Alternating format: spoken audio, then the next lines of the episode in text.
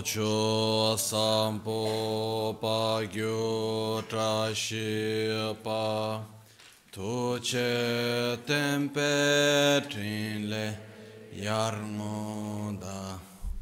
Peghe drolor zampe ze parce Palde lame shabla solvade. Om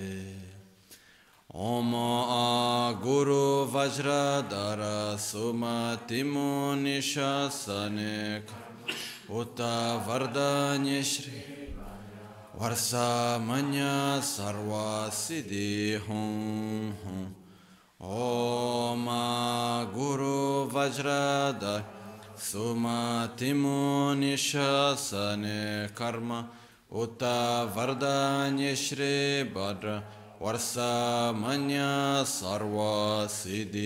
Hum Hum Om Guru Vajradhar Sumatimu Nishas Uta Vardanya Shri Bhadra Varsa Manya Sarva Siddhi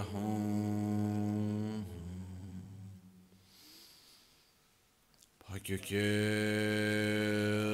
Okudandagi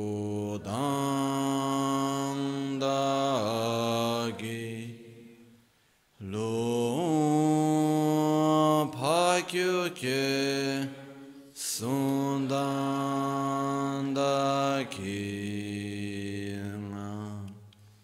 Pakyukye Tudandagi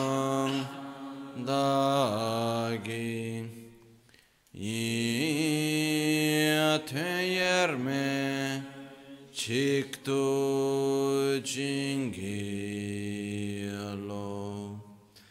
Pakyu keku Dagilu Pakyu kesunda Dagina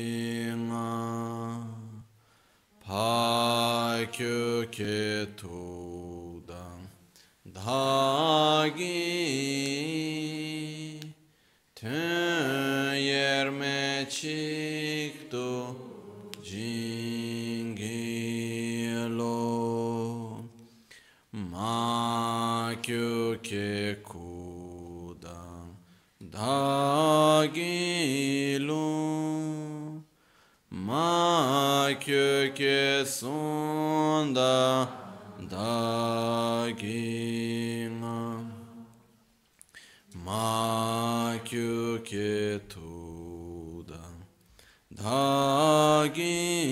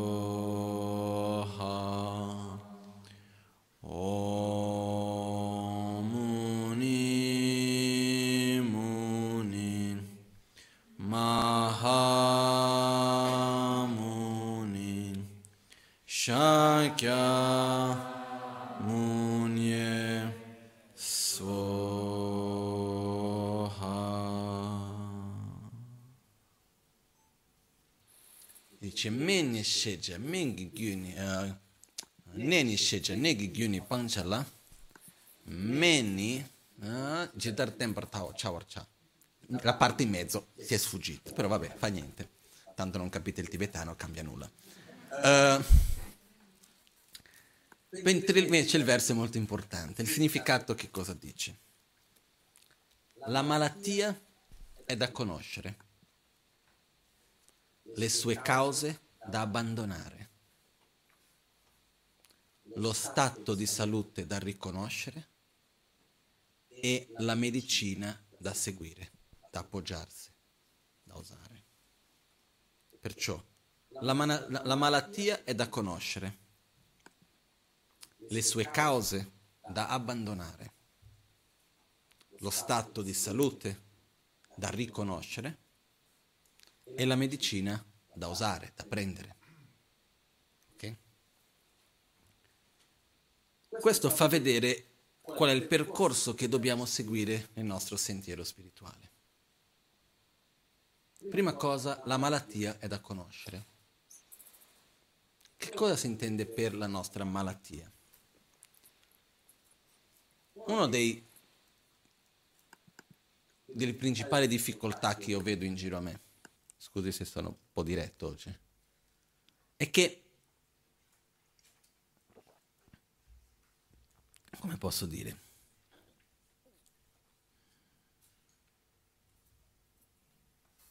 sto cercando un modo gentile, certe volte è un po' difficile. Comunque, è un po' questo, spesso mi sembra che siamo persi, ci perdiamo e siamo persi in false certezze. Ok? Ci perdiamo, siamo completamente persi in delle false certezze. Nel senso,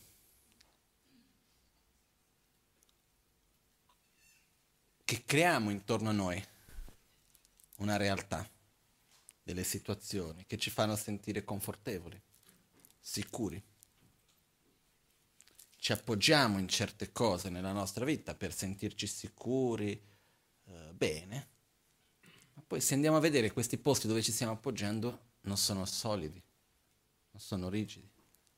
In realtà ognuno di questi a sua volta anche ha bisogno di un appoggio, non sono un appoggio solido. Perciò questo accade, queste, queste false certezze sulle quali noi, noi ci appoggiamo. Una delle ragioni è il fatto di effettivamente non riconoscere qual è la malattia. Non riconoscere dov'è il problema. È come se, mettiamola così, ho una malattia, adesso io capisco niente di medicina, però diciamo che ho una malattia al fegato e a causa della mia malattia al fegato mi viene il mal di testa. Ok? Io cosa succede? Però alla fine mi appoggio perché quando ho il mal di testa mi prendo una pasticca per il mal di testa, faccio una cosettina di qua e di là e mi fa passare il mal di testa. Quindi mi appoggio in una certezza falsa in realtà, perché non sto curando la malattia. In realtà non l'ho neanche riconosciuta. Quindi man mano che vado lì a prendere le pasticche per il mal di testa, il fegato peggiora ogni volta di più. Perché il dolore, che cos'è? È un allarme. Il dolore da questo punto di vista è sacro. Perché il dolore è un allarme che suona dicendo attenzione, c'è qualcosa che non va. Non so se avete mai visto questi documentari, eccetera, o magari conosciuto qualcuno che ha questa malattia di non sentire dolore. Io ho visto alcune volte i documentari, degli um, articoli così, di persone che nascono con questa malattia che non sentono nessun dolore. Ed è perché non, hanno, non, non imparano a conoscere i limiti del corpo. Mette la mano su una cosa calda, si brucia tutta la mano e continua, tanto non fa male.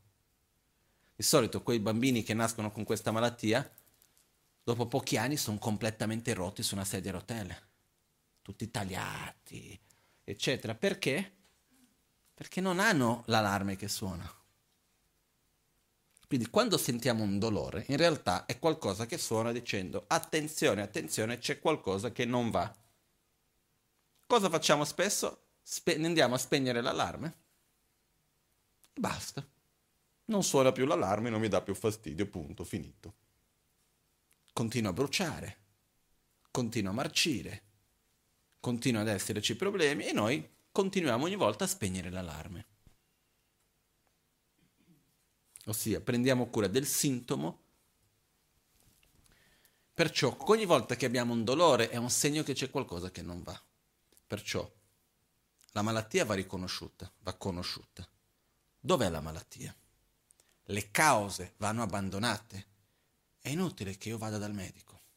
Inutile per modo di dire per lamentarmi di un dolore e il medico mi dice quali sono le cause e mi dice di cambiare il mio comportamento e io non cambio il comportamento e aspetto di guarire. Se ho mal di schiena perché mi siedo sempre storto e vado ogni volta da quello che sia l'osteopata, chi so io, dal chiroprata per mettermi la schiena a posto e continuo sempre a sedermi storto, continuerò sempre ad avere lo stesso problema, perché tanto la causa non è stata eliminata. Perciò la malattia va conosciuta, le cause vanno abbandonate. Caso contrario, la guarigione non avviene. Questa è una cosa. Perciò, conoscere la malattia vuol dire non rimanere solo sul sintomo, perché il sintomo e la malattia sono due cose diverse. Il sintomo è il mal di testa, il mancamento, il giramento di testa, piuttosto che la mancanza di energia, il sonno eccessivo, la mancanza di sonno, eccetera, eccetera. Però se noi osserviamo anche il nostro atteggiamento effettivamente verso il nostro corpo, senza parlare di metafore, in relazione alla nostra salute fisica, di solito ci preoccupiamo con la malattia o con il sintomo? Con i sintomi. Proprio per questo che quando stiamo una, una, facendo una cura e a un certo punto il sintomo è diminuito o non c'è più, però la malattia c'è ancora. Cosa succede spesso? Uno smette col trattamento. Perché è fastidioso quelle pasticche, prendere le pasticche piuttosto che fare gli esercizi, cambiare la dieta, troppo faticoso. Quindi che cosa succede? Non c'è più, la, non c'è più il sintomo, basta. Io quando ho parlato un po' di queste cose con degli amici medici, mi guardavano un po' dicendo qualcuno ci capisce. Perché dicevano, io dicevo la fatica che è per un medico, no? Perché arrivi lì, dopo torni dopo tre mesi che c'è lo stesso sintomo, il medico ti chiede hai fatto il trattamento fino alla fine, uno dice di sì, però non l'ho fatto, o semplicemente dice la ver- verità e dice sì, non l'ho fatto, ok, riproviamo da capo.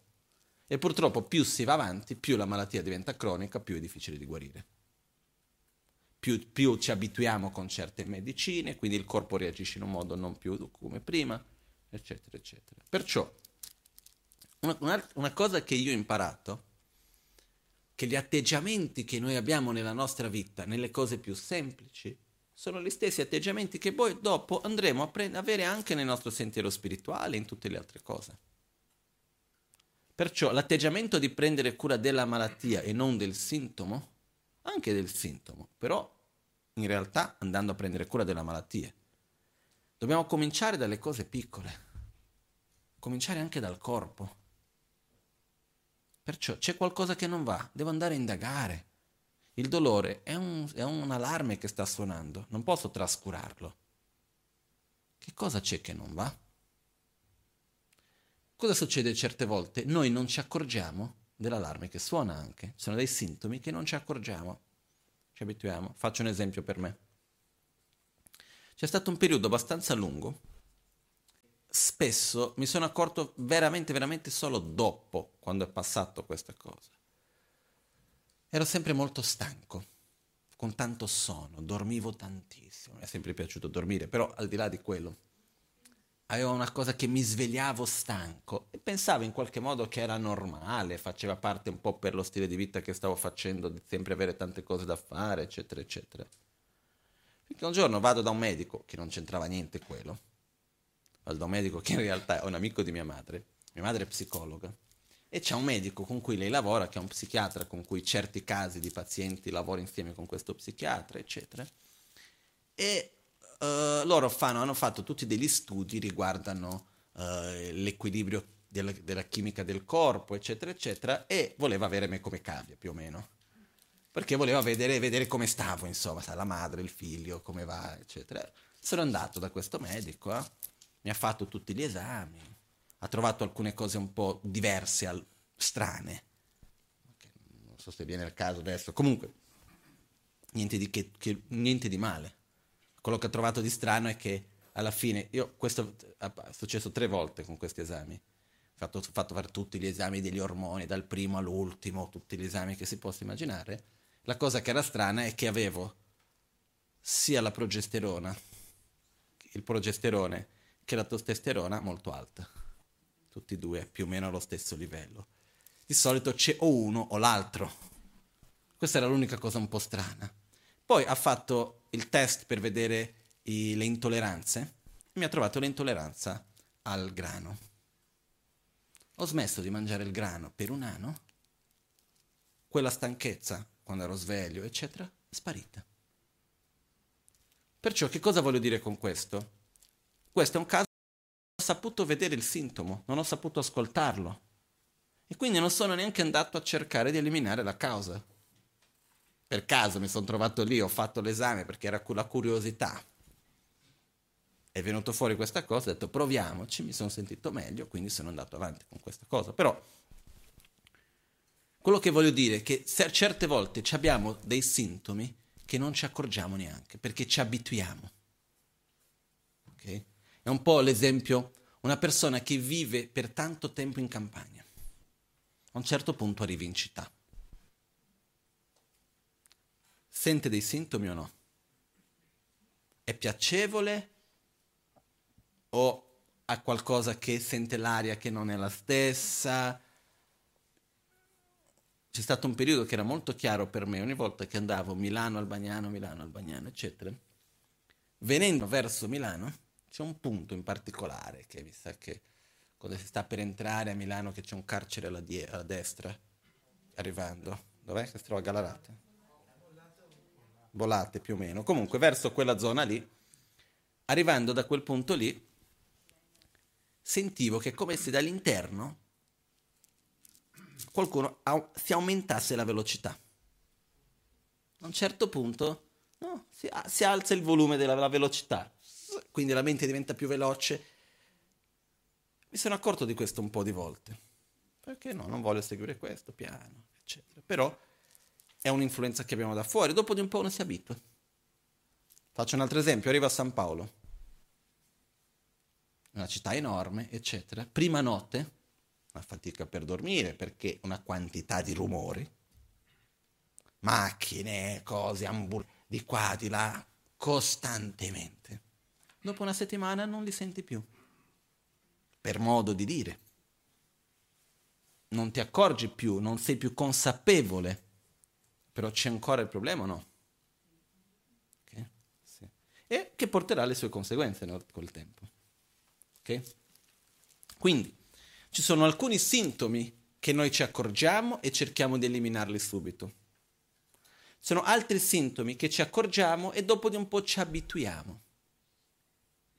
Perciò il tempo passa e non prendiamo cura di quell'aspetto, finché non porteranno un risultato più grosso e a quel, quel punto dovremo affrontarlo. Ok? Chiaro questo, no? Adesso Neni Sheja Negi Gyuni Panchala, la malattia da conoscere.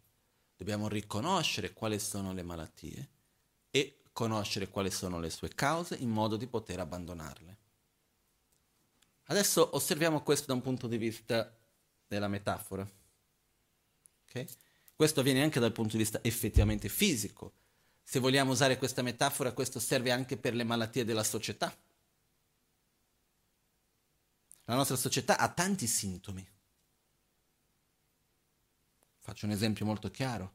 Il fatto che uno deve aver paura di uscire fuori è un sintomo di qualcosa che non va. Qua in Italia siamo ancora molto meglio che a San Paolo per dire. Però, comunque, esiste certe, esistono tante cose. Faccio un esempio qualunque. Viviamo in un grande palazzo, non conosciamo nessuno c'è qualcosa che non va. sono tante cose nella società, in realtà, conflitti, difficoltà, eccetera, che sono sintomi dei problemi che esistono. Però nell'economia costantemente abbiamo dei sintomi. Per dire la crisi, la mancanza di lavoro, piuttosto che tutte queste cose, sono dei sintomi, non sono il problema. Qual è la tendenza che abbiamo anche riguardo la società, l'economia? Curare via o curare il sintomo? Il sintomo. Quindi che cosa succede? Mancano soldi, eccetera, facciamo un debito in più, cambiamo di qua, facciamo di là, però non è che come mai il sistema non funziona, dov'è il problema, quali sono le cause, andiamo alla radice, no. Ma la cosa interessante da osservare è che è la stessa attitudine che si ripete in tanti aspetti della nostra vita. A livello personale, fisico, a livello dei relazionamenti con le persone, a livello dei rapporti, familiare, lavorativo, a livello sociale, a livello economico, su tanti aspetti. Abbiamo la tendenza di prendere cura del sintomo e non della malattia. Adesso, riversando questo verso la parte del sentiero spirituale. Che cosa vuol dire questo? La malattia da la malattia da conoscere, le sue cause da abbandonare. Quali sono i sintomi che abbiamo? Prevalentemente l'insoddisfazione, okay? che poi si manifesta in tanti modi. C'è la sofferenza in generale, potremmo dire la sofferenza, però per me la parola insoddisfazione è ancora più diretta, va ancora più sul punto. In certi casi si manifesta ancora di più come sofferenza vera e propria fisica, mentale, eccetera, però c'è un'insoddisfazione di base. C'è, e questo nella nostra società è molto chiaro perché viviamo in una società molto ricca. Per quanto che ci sia la crisi, questo, quell'altro, non posso dire per tutti assolutamente, ma per tanti è la crisi del superfluo.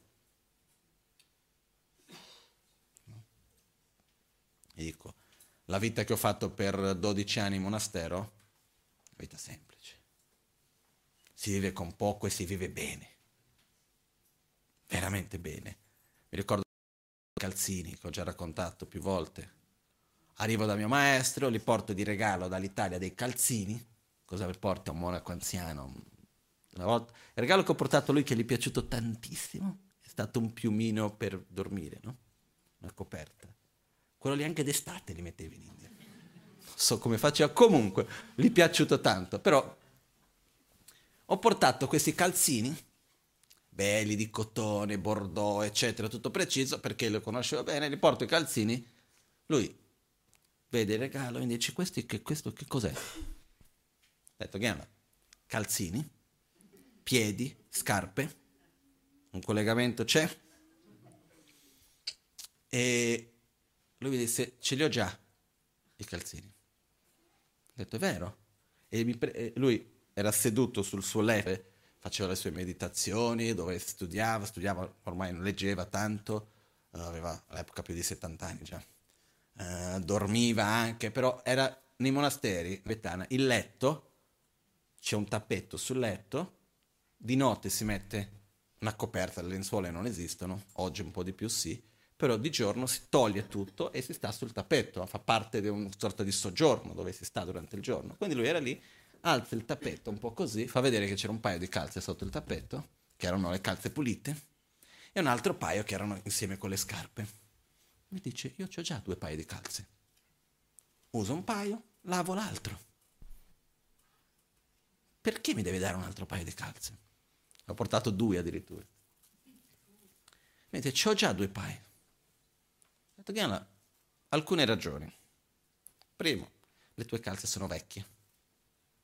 Ho detto, ma funzionano. Ho detto, in parte, perché l'elastico già non funziona più e lui cosa faceva? Prendeva l'elastico, quello un po' più spesso per la carta, si metteva insieme e piegava la calza. Alla fine giornata c'era tutto il segno sulla gamba, no? Ho detto, non è il massimo questo anche per te? Dopo che ho dato un po' di ragione, lui ha detto, va bene, grazie.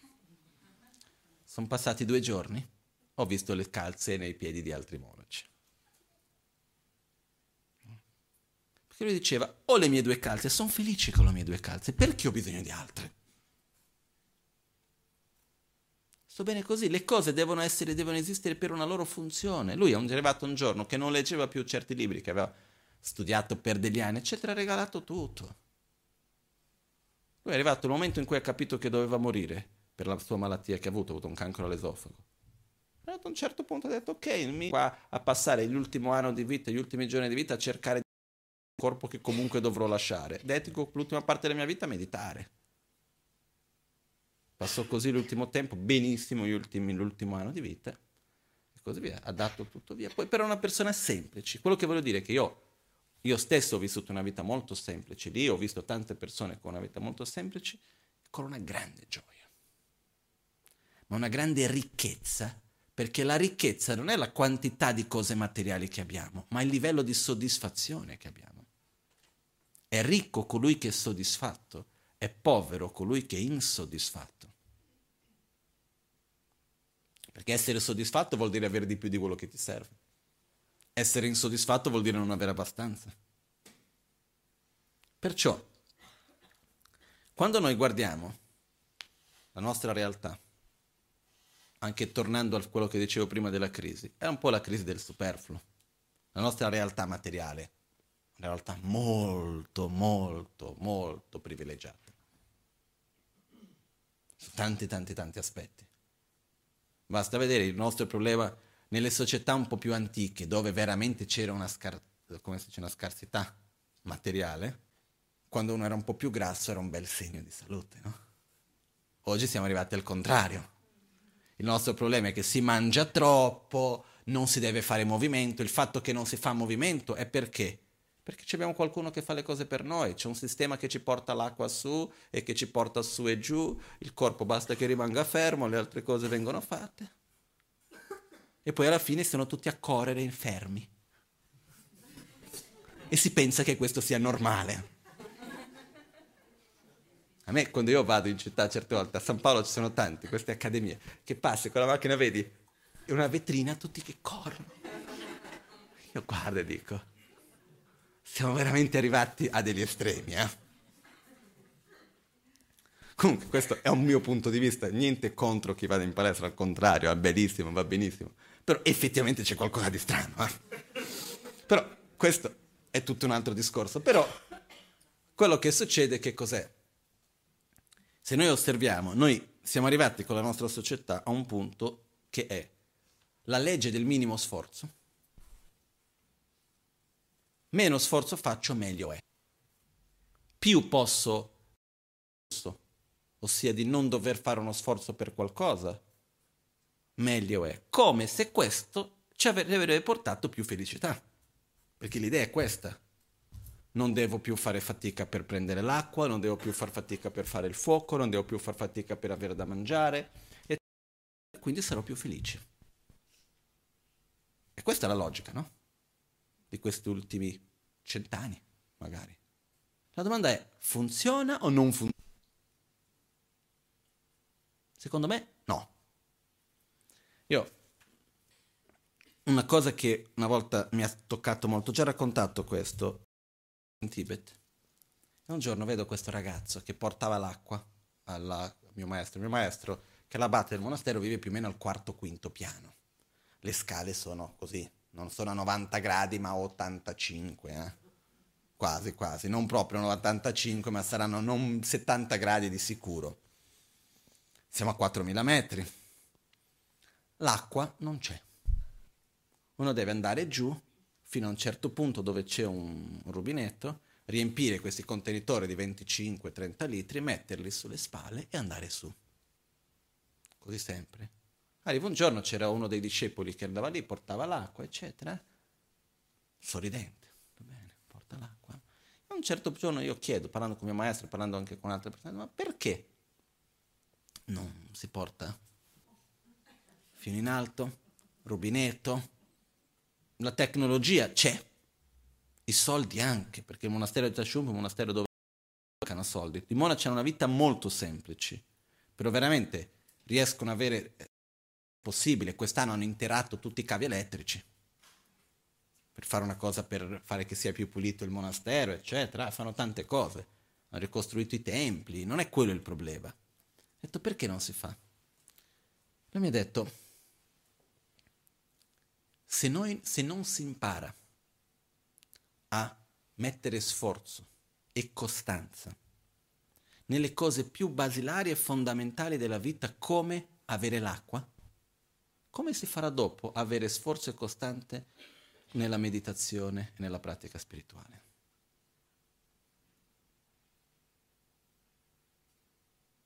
Noi vogliamo il supermercato spirituale, dove è tutto pronto, si mette nel forno a microonde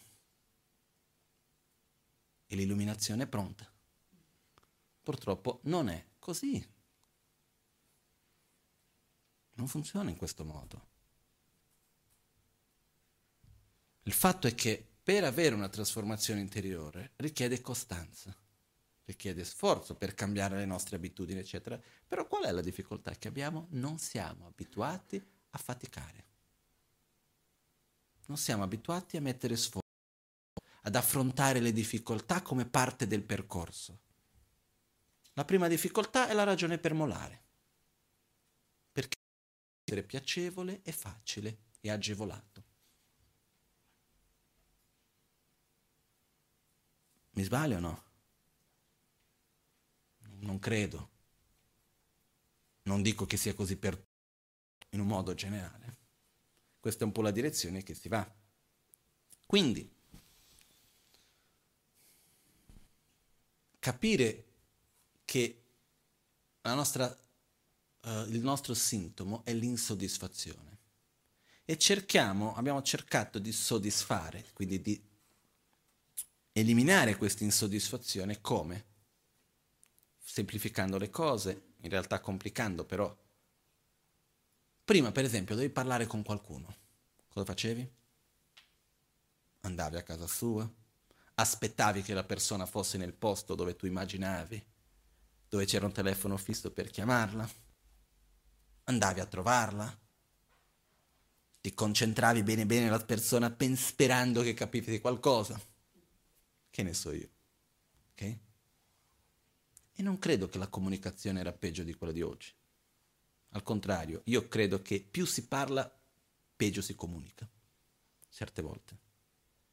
Nel senso che quando si parla troppo diventa così superficiale quello che si dice e si dà meno valore sia a quello che si dice che a quello che si ascolta, che alla fine si dice di meno. Si comunica peggio. Quando io ho fatto un'es- un'esperienza, per esempio, andando poche volte all'anno in Brasile, ci sono delle persone che vogliono parlare con me, normale, discepoli che sono lì da anni, eccetera. E quindi io, ogni visita che vado, ho degli orari di mezz'ora per queste varie persone. Sono delle giornate intere che ci sono lì persone che sono in fila per parlare mezz'ora ognuno. E dobbiamo fare le mezz'ore precise perché se no non ci sta uno e l'altro, eccetera, eccetera. E c'è gente che aspetta un anno, due anni, certe volte, per riuscire a avere quella mezz'ora. Quando la persona arriva in quella mezz'ora, sa bene quello che vuole chiedere, sa bene quello che vuole dire, ascolta perfettamente quello che va detto e poi lo mette in pratica. Se sei lì tutti i giorni a parlare, dopo di un po' non sai più bene quello che dici, piuttosto che quello che ascolti non ascolti veramente con la mente attenta, eccetera, eccetera, ma questo è normale, fa parte del nostro modo di essere. Quindi anche nella comunicazione in generale, se andiamo a vedere, abbiamo fatto tante cose per cercare di facilitare la, la, vita, però non mi sembra che sia andato veramente in questo verso.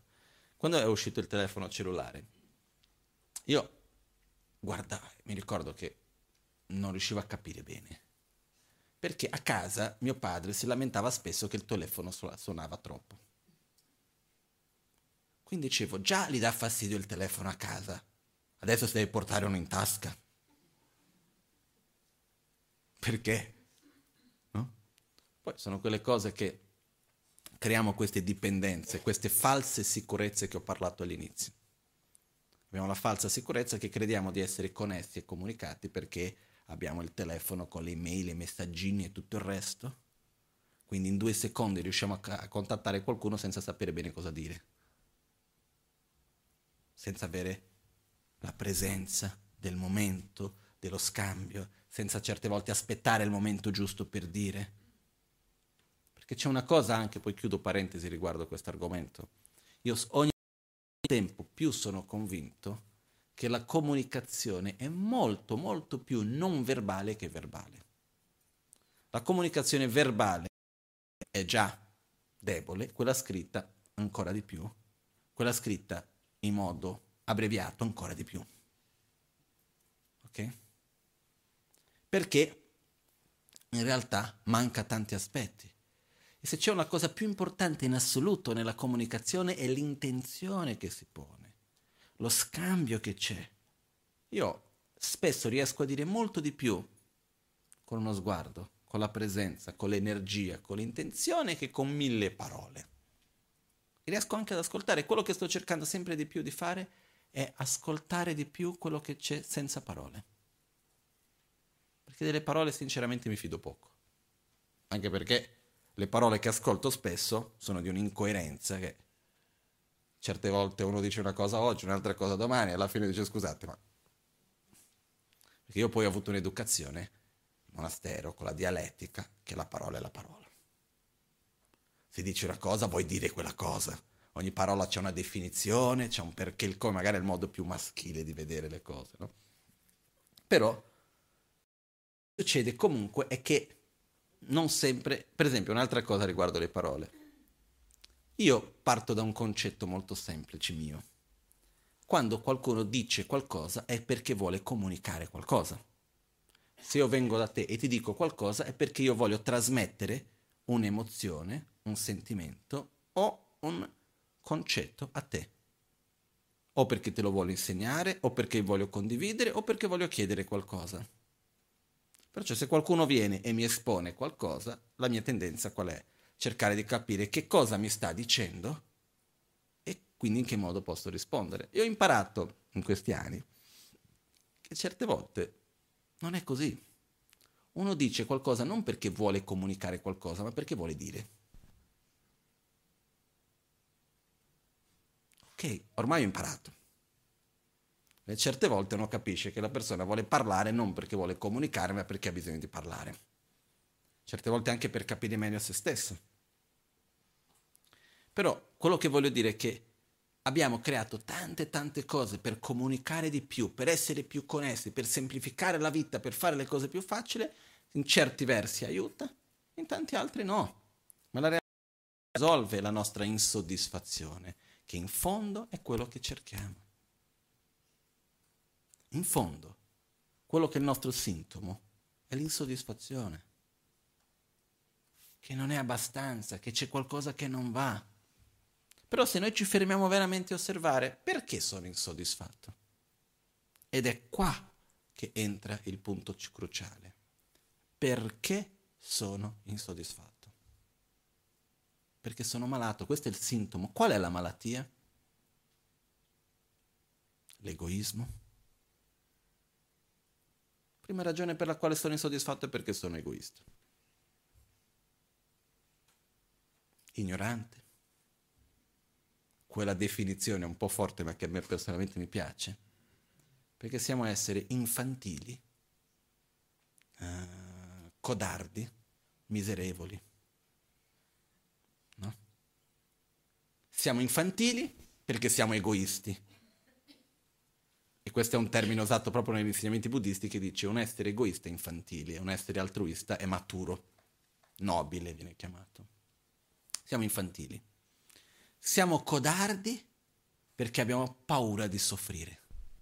E per paura di soffrire soffriamo molto di più. Ma molto di più. Siamo miserevoli perché l'essere infantile codardi uno soffre. Però dov'è la malattia veramente? Nell'egoismo? Nella rabbia, vidia, nella gelosia, nella ignoranza, nell'attaccamento, nel desiderio. È lì che è la nostra malattia. Okay? Perciò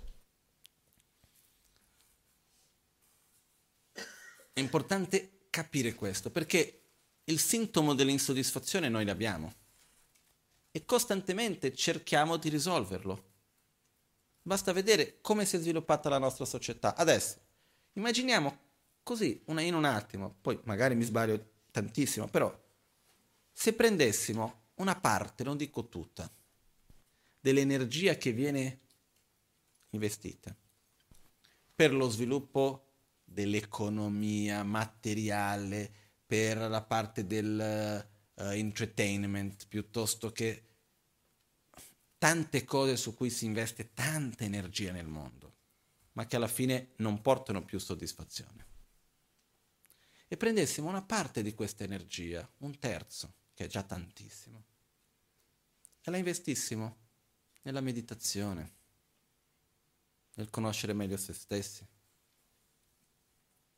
nel avere una visione più chiara del mondo. Se prendessimo semplicemente, immaginiamo una cosa, se prendessi la pubblicità, okay? facessimo una legge,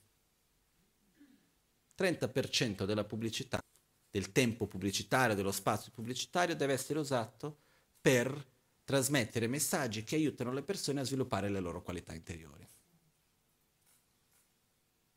Una volta a San Paolo avevamo fatto tanti tanti anni fa, un punto che c'era un outdoor elettronico, e eravamo riusciti a far inserire tra le varie pubblicità, in un punto dove si fermavano tante macchine, respiri per rilassare la mente.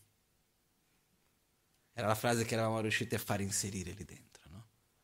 In India c'è una cosa molto carina che dove ci sono, mi ricordo a Bangalore, che è una città enorme, tutto c'è il semaforo, verde, giallo, rosso, dentro del rosso c'è scritto relax. No? Ma quello che, questo è proprio molto India, però quello che accade che cos'è?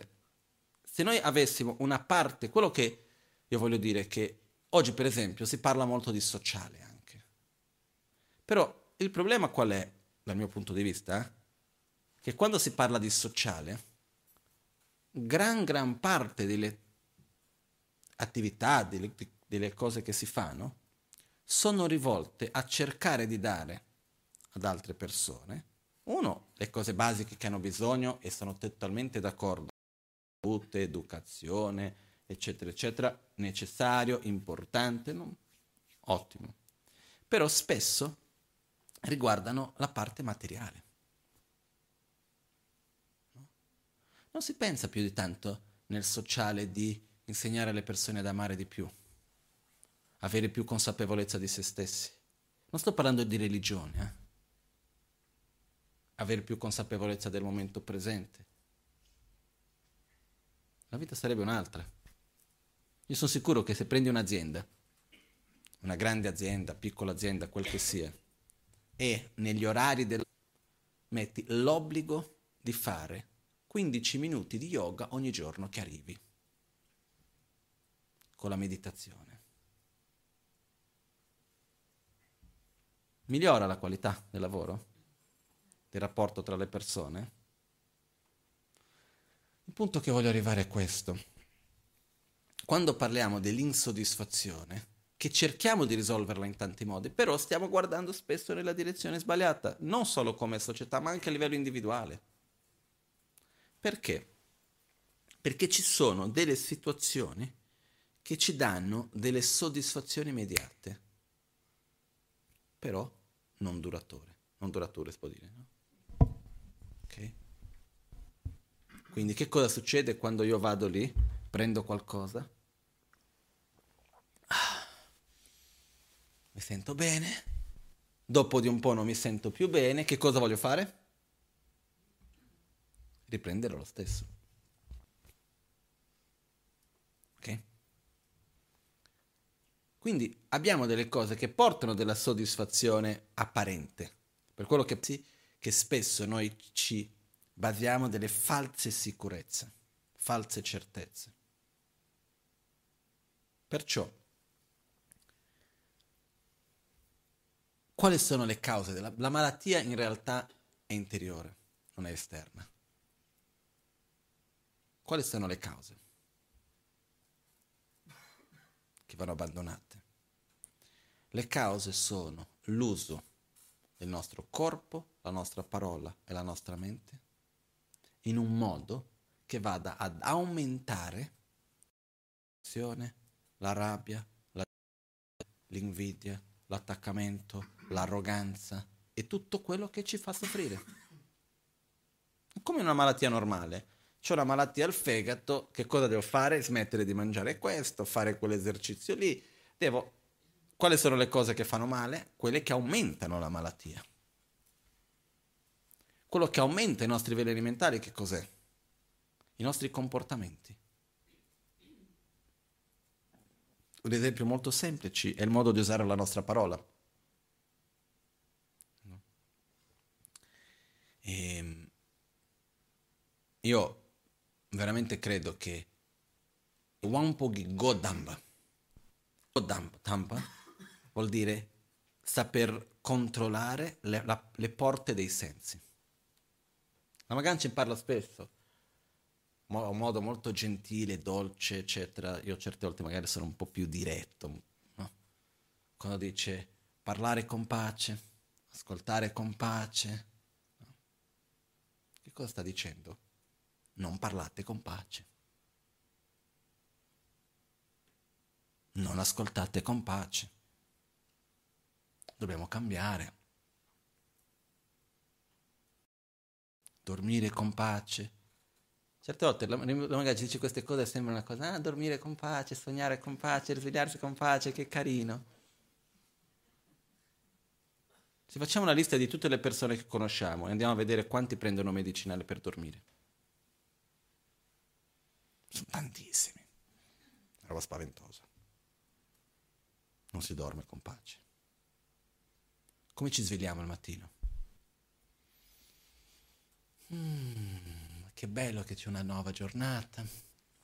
Sono contento di poter praticare il Dharma, fare del bene a me stesso e agli altri. Quindi farò del meglio in questo giorno per poter veramente condividere l'amore che sento col mondo. O siamo già, ci svegliamo, devo andare in ufficio, che cosa faccio? Perché c'è questo e quell'altro, o anche... C'è una persona che conosco molto bene, che si svegliava al mattino di fretta, di qua, di là, usciva, prendeva la macchina in città, questo in Brasile, e non sapeva dove andare. Perché uno deve fare. E abbiamo quest'idea che essere seduto e respirare vuol dire non far nulla.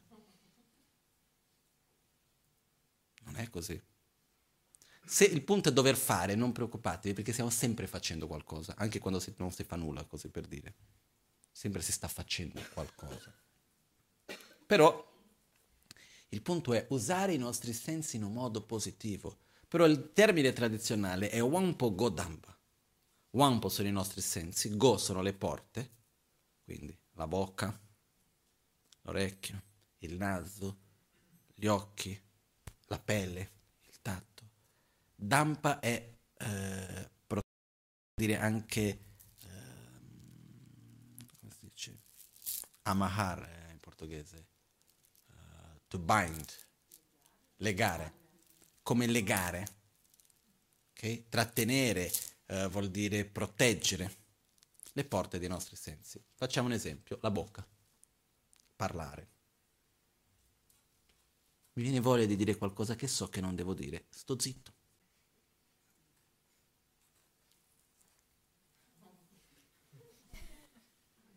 Niente. Comincio a parlare, mi mordo la lingua.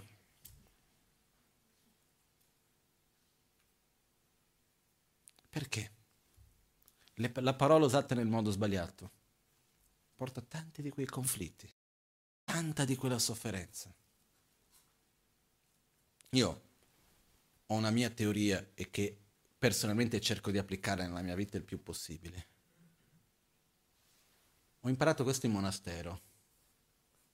La parola viene usata per comunicare qualcosa di necessario non si parla solo per parlare.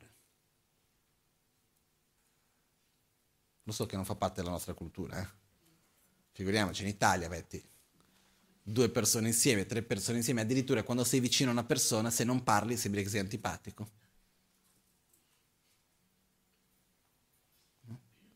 Invece, una delle cose più intime che esiste è stare in silenzio con qualcuno. abbiamo questa cosa che io, come ho già raccontato più volte, arrivavo da mio maestro, Ganapala, verso la fine serata. Uh, lui era seduto lì che faceva le sue preghiere, c'era il suo libro di preghiera, faceva... Io arrivavo lì e cominciavo a parlare, sai che oggi ho fatto questo, c'è stato quell'altro, perché di qua, perché di là, avevo, avrei avuto, non so, 15 anni, 16 anni, non lo so. Io, i miei amici in monastero, per la mia fortuna anche, sono sempre stati, io avevo, quando sono arrivato in monastero avevo 12 anni, i miei amici hanno sempre avuto dai 40 in su. C'erano tantissimi ragazzi della mia età, pieno, però so, io mi sono sempre trovato con i miei insegni maestri, sono sempre stati i miei migliori amici quelli che non erano miei maestri, comunque sempre verso gli ultimi anni degli studi, così mi sono trovato per questo, sono sempre stato così. Quindi Genlapel era un amico anche, al di là di essere mio maestro. Andavo da lui e mettevo lì a parlare, a raccontare le cose, sai che hanno fatto questo, ho fatto quell'altro, sai che c'è questa cosa qua, di là. Lui ascoltava. Passati mesi, eh? Così. A un certo punto io dicevo, che vado Bene. Eh, un bel giorno lui mi dice, avete bisogno di parlare tanto, eh? Però va bene. E io ho imparato piano piano, andavo da lui nello stesso modo, lo stesso periodo, arrivavo lì, quello, prima che lui mi dicesse questo, stava già cominciando a succedere questo processo, che mi sedevo lì, cominciavo a parlare un po', dopo di un po' smettevo facevo anche io un po' di mantra. Ero lì seduto e semplicemente eravamo uno alla presenza dell'altro, senza scambiare parole. Devo dire che sono tra i momenti più belli che ho avuto. E piano piano ho imparato sempre a dover parlare di meno. Una cosa. Un'altra cosa mi sono ricordato adesso. Una volta avuto, c'era stato l'esame di, di dibattito l'esame di dibattito è abbastanza difficile, comunque adesso non sto a raccontare come viene fatto l'esame, eccetera, eccetera. E io ero, era il mio primo esame di dibattito. In realtà secondo, comunque, secondo diciamo quello più importante, il primo. Faccio questo esame, tutto eccetera, e c'è un giorno che tutti vanno al tempio e si va a leggere i punti, no? come si dice, i punteggi, no? Uh, di chi ha preso, eccetera. Nella mia classe eravamo in 70 circa sette lama, eh, tanti monaci, tutti molto bravi, eccetera, eccetera. A un certo punto si arriva lì, ok, posto questo, e si legge fino al quinto posto, e poi per i primi tre si alza, si diventa tutti, si dà la carta, un regalino, un libro, qualcosa, eccetera, eccetera. Arriva lì nella mia classe, terzo posto mi chiamano. Io non me l'aspettavo, sinceramente, perché comunque non ero tra i migliori studenti della mia classe, secondo me. Ho fatto bene l'esame, tutto. Comunque mi hanno chiamato, l'ego si riempie un po', no? Ti alzi, io sono l'unico occidentale, non è la mia lingua, arrivo qua, guarda, potevano dire che per il Lama danno un voto un po' migliore, ma sono nella mia classe, sono arrivato in terzo posto, mica male, che bello, eccetera, eccetera, arrivo, ovviamente faccio la parte di quello umile, no? Quindi vado lì, sono contento, quindi c'è il modo di alzarsi e tutto il resto. Non è che uno si alza tutto così, si abbassa, c'è il mo- in monastero c'è tutta la formalità di come vanno fatte le cose, no? Quindi mi sono alzato, eccetera, vado lì, prendo la carta dall'abate, eccetera. Mi ricordo, app- non credo che applaudano, meglio così. Comunque, passa a tutti, ti alzi in mezzo davanti a tutti, poi alcuni che dicono poi, ah bravo, eccetera. Arrivo a casa Arrivo a casa, c'era Genlappa, mio maestro, che è come un padre per me. Arrivo a casa, tutto contento. Prendo il libro che mi hanno regalato con la carta, con una busta, dove c'era scritto, ah, terzo posto, auguri, eccetera. Lo vedo, ciao, ciao. Okay. Metto il libro sul tavolo. Aspetto. Niente. Neanche mezza parola. Aspetto ancora un po'. Niente. Ma normalissimo, eh? Tutto molto gentile, normale, però una parola. Io vado lì, ok. Che la sai che ci sono stati gli esami? Sì, sì. Bene. A un certo punto aspetto, aspetto, niente. Finché però ho capito una cosa. Nel primo momento che sono arrivato e aspettavo un riconoscimento e non ho ricevuto, sono rimasto male. Ma come? Guarda quello che ho fatto, ho studiato tanto, mi sono dato da fare perché non mi riconosci. Adesso qua ho ricevuto il riconoscimento davanti a tutti perché tu non mi dici bravo. Come mai? Poi ho osservato e ho visto che quello che stava succedendo è che stavo cambiando me stesso, anche l'immagine che avevo di me, e stavo cominciando ad avere un'attitudine di sentirmi superiore agli altri. Io ho preso il terzo posto, hm, tu il quinto. Invece continuavo ad essere esattamente la stessa persona di quello che c'era stato prima. Il fatto che lui in quel momento ha continuato a trattarmi nello stesso identico modo di cui faceva prima è stato molto importante per me.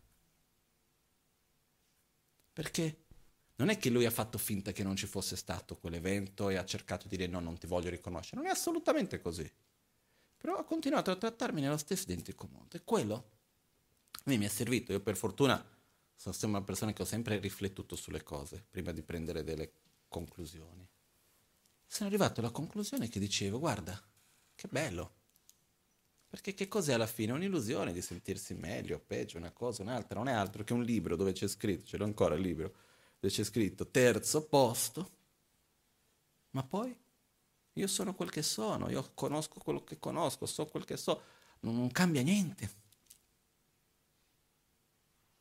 Cosa succede? Quando ricevi riconoscimento, più ricevi riconoscimento, più hai bisogno di quel riconoscimento poi dopo avrei essere arrivato dall'altra persona che non mi avrebbe detto questo, ma come mai non mi riconosci? Quindi tu non mi vuoi bene, di qua e di là.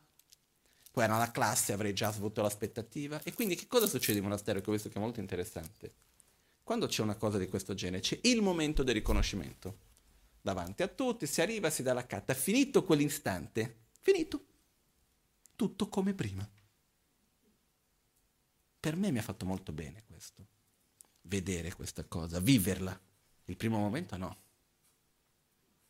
Però quello che volevo dire è che in realtà il modo anche in cui siamo partiti tutto sul fatto di come usiamo la nostra parola ascoltare.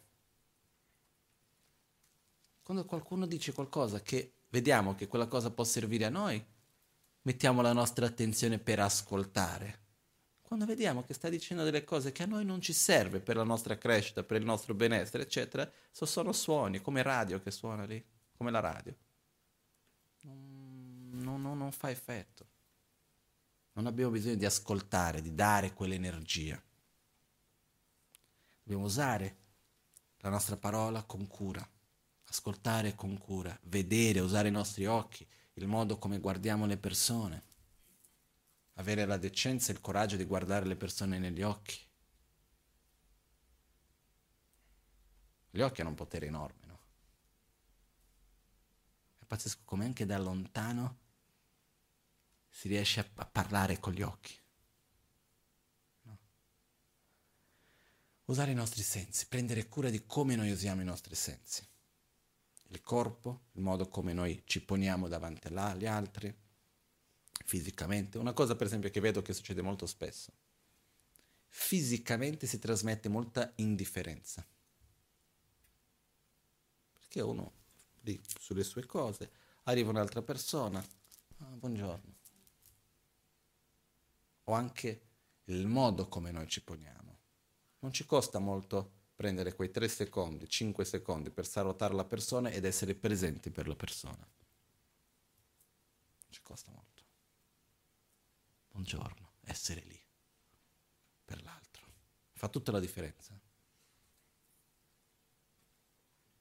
Il modo come noi fisicamente facciamo, per esempio ci sono alcuni accorgimenti che io ho imparato che in Oriente è così, che vedo che per me fa una grossa differenza. Dai qualcosa a qualcuno, il modo come lo dai fisicamente fa la differenza. Se lo prendo, ah, vai un po' d'acqua, ah, prendi cosa. Magari non ho nessuna cattiva intenzione. Eh? Ok, se vuoi un po' d'acqua, prego.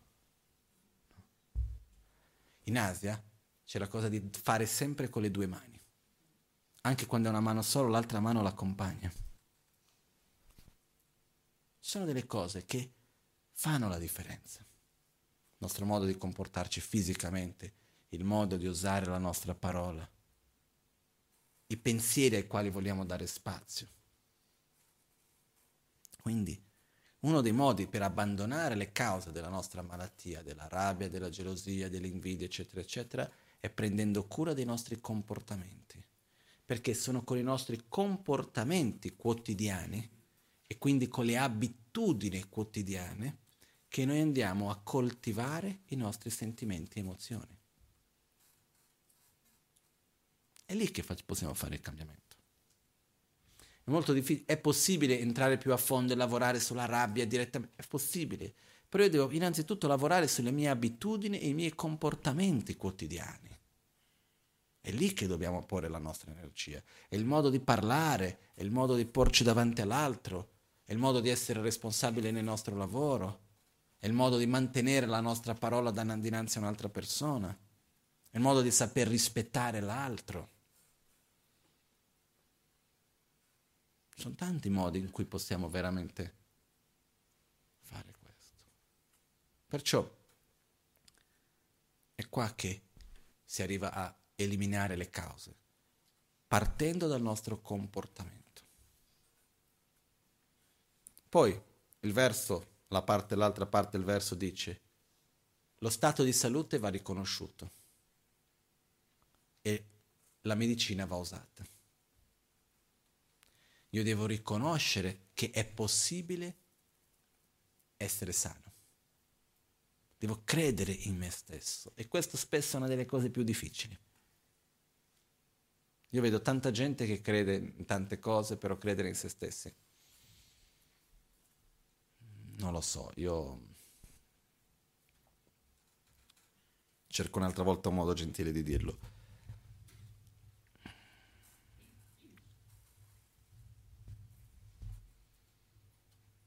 Spesso seguiamo un sentiero spirituale, sì. Abbiamo delle cose belle che facciamo, sì. Però spesso stiamo ancora usando i metodi spirituali per ragioni mondane.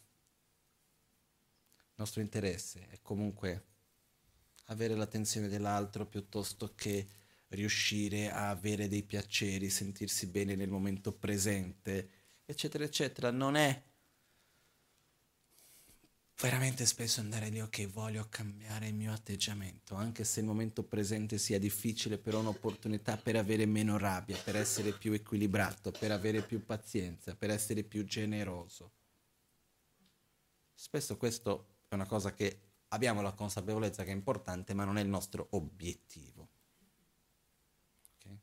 Perciò, e questo avviene anche perché non crediamo certe volte nel nostro vero potenziale. Continuiamo a prendere rifugio nelle situazioni esterne. Continuiamo a prendere rifugio nei luoghi, nelle situazioni, nelle persone, nelle cose materiali, nei piaceri. Per dire, normale, eh? Però questo vuol dire che dobbiamo ancora credere di più in noi stessi. Credere veramente in se stessi vuol dire io posso essere una persona veramente felice e soddisfatta, indipendentemente di dove sarò, con chi sarò, in quale situazione mi troverò. È possibile. Però richiede il quarto punto, la medicina va presa, il processo di cura va seguito. E quindi, qual è la medicina? Sedersi, meditare, studiare, fare le pratiche, recitare i mantra, applicare la filosofia, studiarla, prendere cura del proprio comportamento. Dobbiamo darci da fare, insomma. Quando c'è una malattia, se io ho una malattia fisica, la guarigione avviene, secondo per esempio la medicina tibetana, la prima cosa che dobbiamo fare per guarire da una malattia è comprendere qual è il comportamento che dobbiamo avere corretto per guarire da quella malattia. Quindi capire il mio modo di mangiare, i luoghi dove posso andare, quante ore devo dormire, sono tante cose che fanno la differenza. Poi dopo rientra le medicine da prendere, gli esercizi da fare, le terapie da seguire, ma è un insieme di cose. Lo stesso succede nel momento in cui io dico no, io questa insoddisfazione non ho più voglia di averla. Non è un, semplicemente una piccola parte della mia vita che si chiama religione, spiritualità, così mi sento a posto con la mia coscienza che ogni tanto faccio qualcosa di spirituale. Va bene, ma non funziona. Perché per veramente guarire dobbiamo applicare ogni momento della nostra vita questo, deve essere una cosa che fa parte in un modo complessivo della nostra vita, che vuol dire avere cura delle nostre abitudini, cambiare le nostre abitudini, il modo della nostra attitudine, il modo di usare, come dicevo prima, la parola, il corpo, la mente, portare la nostra vita con costanza, la meditazione, i concetti filosofici, i concetti che noi impariamo vanno poi dopo, prima si ascolta, poi si comprende, poi si medita, che vuol dire si ripete quel concetto finché non è qualcosa spontaneo dentro di noi. Quello che certe volte mi sembra è che abbiamo spesso, non solo qui, eh, abbiamo come esseri umani, non parlo dell'Occidente, abbiamo la tendenza di capire e una volta che ho capito, ok, poi qual è il prossimo concetto da capire? Bene che vogliamo capire un altro concetto, ma non è perché ho già capito questo che lo posso molare. Una volta che l'ho capito, devo ripetermelo, devo indurmi in quello stato affinché quello avvenga veramente in un livello profondo, che non sia più una cosa concettuale, ma che sia un'esperienza diretta.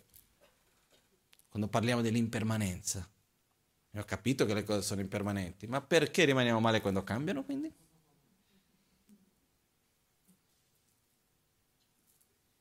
Perché non abbiamo veramente compreso, non abbiamo realizzato. Perciò le cose vanno ripetute e piano piano si va verso la guarigione, che è possibile. La cosa più bella che viene insieme con questo per me è che la guarigione è una cosa possibile. E una cosa per me è il processo di guarigione è un processo gioioso, anche se non sempre facile perché vuol dire che sto andando verso la guarigione. Quello che è veramente triste è, come posso porre, non sapere di essere malati e costantemente peggiorare la nostra malattia. Molto peggio. Quando io mi accorgo della mia malattia è una cosa bella. Ok, finalmente posso fare qualcosa. Posso cambiare un mio comportamento, posso fare qualcosa per guarire. Che bello. Però noi di solito abbiamo l'attitudine diversa, no? Se mi accorgo di una malattia, a dire una cosa che, scusate se lo dico, eh. niente contro nessuno, va tutto bene. Però una cosa che non ho capito fin d'oggi veramente bene, nel mio modo di essere non capisco, perché si deve aver paura di fare gli esami certe volte abbiamo paura di fare degli esami. Faccio l'esame, quindi abbiamo paura di fare l'esame. Dobbiamo, paura, aver, dobbiamo aver paura di non sapere se quello che abbiamo. Faccio un esame, vado da un medico, se c'è qualcosa, meglio che lo sappia.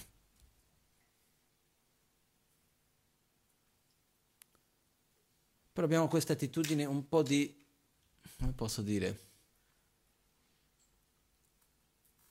nella nostra paura di soffrire, vogliamo che il mondo sia come lo vogliamo, come lo immaginiamo. Quindi, alla fine dei conti, il punto che voglio arrivare è conoscere la nostra malattia, andare, a fondo. Per esempio, l'umbotata, adesso dico questo punto e poi non voglio dilungarmi di più, parlava a me di quattro tipi di sofferenza.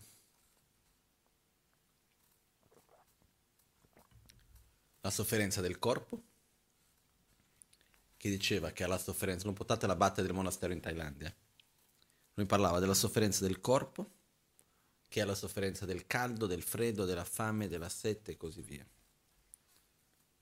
La sofferenza sociale, che lui diceva dal momento in cui due persone sono vicine insieme, prima o poi avranno conflitto perché abbiamo modi di vivere diversi, idee diverse, comportamenti diversi, aspettative diverse, eccetera, eccetera. Lui addirittura faceva l'esempio, diceva, per esempio, la lingua e i denti. Per il quanto siano vicini insieme, prima o poi si scontrano. Succede che prima o poi la lingua, i denti mordono la lingua, c'è qualcosa che prima o poi succede. Perciò, diceva, è normale che questo accada. Perciò abbiamo le sofferenze sociali. Mia madre è psicologa, parli con gran parte dei psicologi e chiedi qual è la principale difficoltà che le persone portano? Problemi di relazionamenti. Quindi la sofferenza sociale è reale. Terzo tipo di sofferenza, la sofferenza economica. Accumulare, guadagnare, pagare i conti, eh, prendere cura dei soldi, la sofferenza economica è una realtà. Noi di solito riusciamo a riconoscere prevalentemente questi tre tipi di sofferenze. Sofferenza del corpo, sofferenza sociale, sofferenza economica. Poi c'è un quarto tipo di sofferenza, che è la sofferenza dei veleni mentali. La sofferenza che proviene dalla rabbia, dalla gelosia, dall'invidia, dall'attaccamento, dalla paura, eccetera, eccetera, eccetera. Quello che abbiamo parlato, che parliamo spesso. Di solito nella nostra vita investiamo energia per risolvere quali tipi di sofferenze? I primi tre? Prevalentemente. Se noi guardiamo il nostro tempo, lo spazio che abbiamo nella nostra vita, e lo dividiamo, no? Negli orari, eccetera, eccetera, mattino, pomeriggio, sera, notte, quel che sia, quanto tempo dedichiamo per ognuna di queste sofferenze?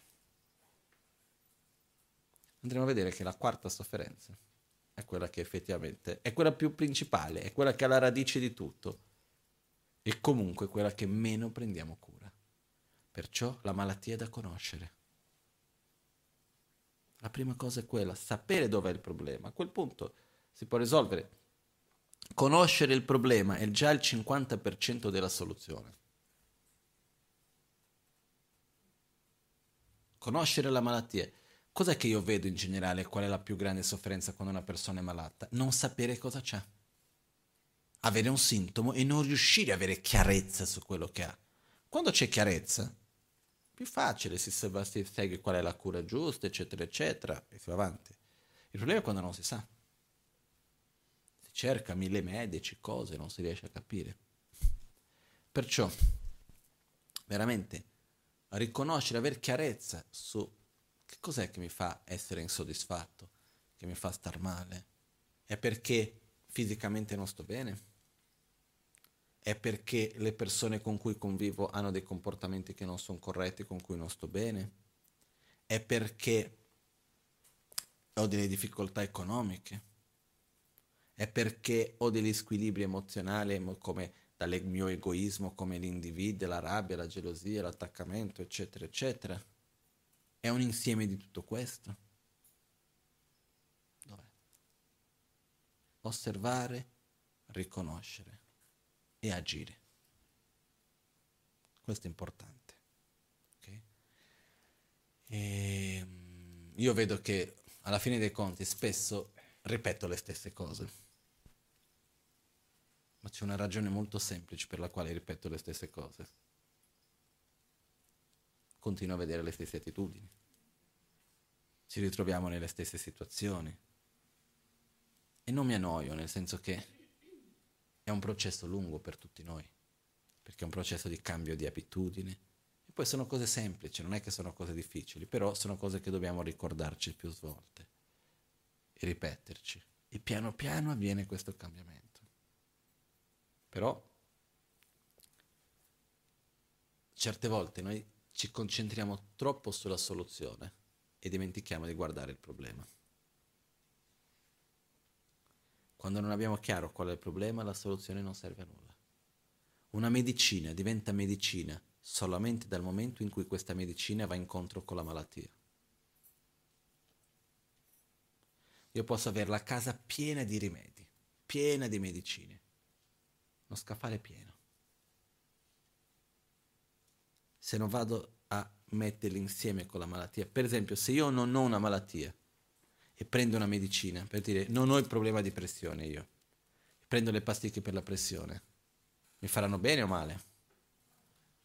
Male, credo. Perché no? Ma è una medicina, dovrebbe farmi bene, no? Perché non è medicina per me, ma veleno? Perché non ho la malattia. Quello che accade, la medicina diventa medicina quando va incontro con la malattia. L'antidoto è antidoto quando va incontro con il veleno. La nostra conoscenza, la nostra pratica spirituale, il nostro sentiero, gli antidoti che abbiamo sono antidoti quando vanno incontro con i nostri veleni mentali. La soluzione è soluzione quando va incontro col problema.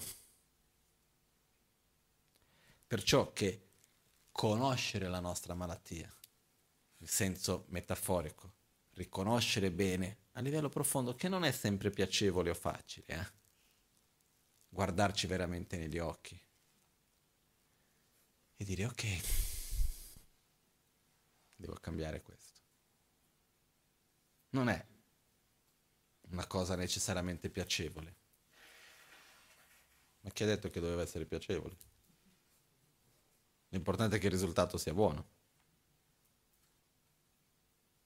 Però il processo, poi, il risultato è molto piacevole.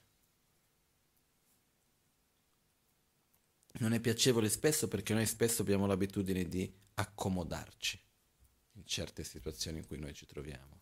Creiamo delle abitudini e cerchiamo di accomodarci in queste abitudini che noi abbiamo. Quindi dobbiamo riuscire a venire fuori da questo. La Maganchen fa questo costantemente, io vedo. Lui un po' dice, quello che parla tanto deve parlare poco, quello che parla poco deve parlare di più un, esempio, un modo di dire per dire che noi dobbiamo certe volte uscire dal, dai modi in cui noi ci accomodiamo per fare dei cambiamenti, perché se no rimaniamo statici certe volte. Ed è importante fare lo sforzo perché avvengano dei cambiamenti. Però la cosa importante è avere chiarezza della direzione. Perciò la malattia è da conoscere, le sue cause da abbandonare. Questo è molto importante. Ok. Um, questo è principalmente quello che volevo condividere oggi. E, ehm,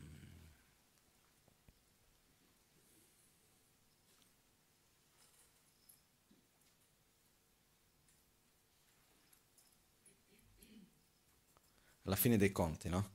Quello che succede è che io se osservo, noi certe volte abbiamo l'aspettativa che i cambiamenti sono molto veloci e lineari. Ho capito questo, ho fatto quello, ho fatto quello, pa, pa, pa, qua è successo. Invece non è così. Sono delle cose che vanno piano piano. È come se fosse una spirale, però che sale molto lentamente e siamo a ripassare sullo stesso punto spesso, però non è mai lo stesso punto, in realtà non è lo stesso punto. Ci sembra che siamo sullo stesso punto, ma in realtà non siamo. E piano piano impariamo diversamente, creiamo più familiarità e avvengono i cambiamenti dentro di noi, ascoltando le stesse cose, rifacendo le stesse pratiche, facendo questo. La nostra vita è una vita ripetitiva. È normale. L'unica cosa che nel buddismo si cerca di fare è creare una ripetitività positiva, in modo da sviluppare le nostre qualità. Non lo so perché abbiamo questa idea certe volte che le cose ripetitive sono noiose. Poi alla fine siamo sempre lì a ripetere le stesse cose. Una volta che guardate una telenovela sono tutte uguali. Una volta che guardate un telegiornale sono tutti gli stessi. Cambia il nome del primo ministro piuttosto che di questo, ma le cose più o meno sono quelle. È tutta una ripetizione dello stesso più o meno. Perciò l'importante non è che si ripeta la stessa cosa, o no, ma è il processo interiore che noi abbiamo, che noi possiamo crescere in questo, che noi non siamo gli stessi, anche se sto passando sullo stesso punto, io non sono lo stesso ogni volta che passo sullo stesso punto. E ogni volta che passo su quel punto fa qualcosa dentro di me. Okay? Per questo che la costanza è così importante, lo sforzo, la dedicazione e la costanza. Adesso quindi facciamo la pratica dell'autoguarigione. Faremo la pratica oggi senza troppe spiegazioni. Concentriamoci principalmente sulla recitazione dei mantra e sulla meditazione.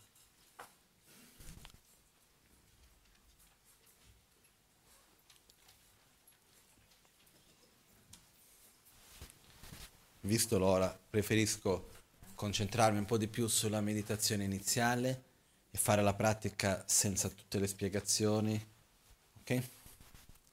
Anche per fare in un modo un po' diverso di come facciamo di solito.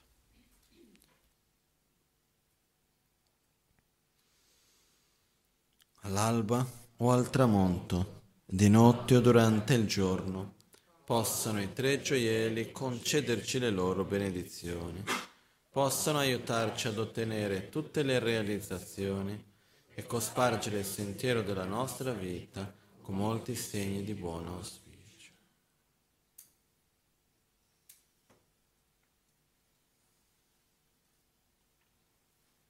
Crescitele.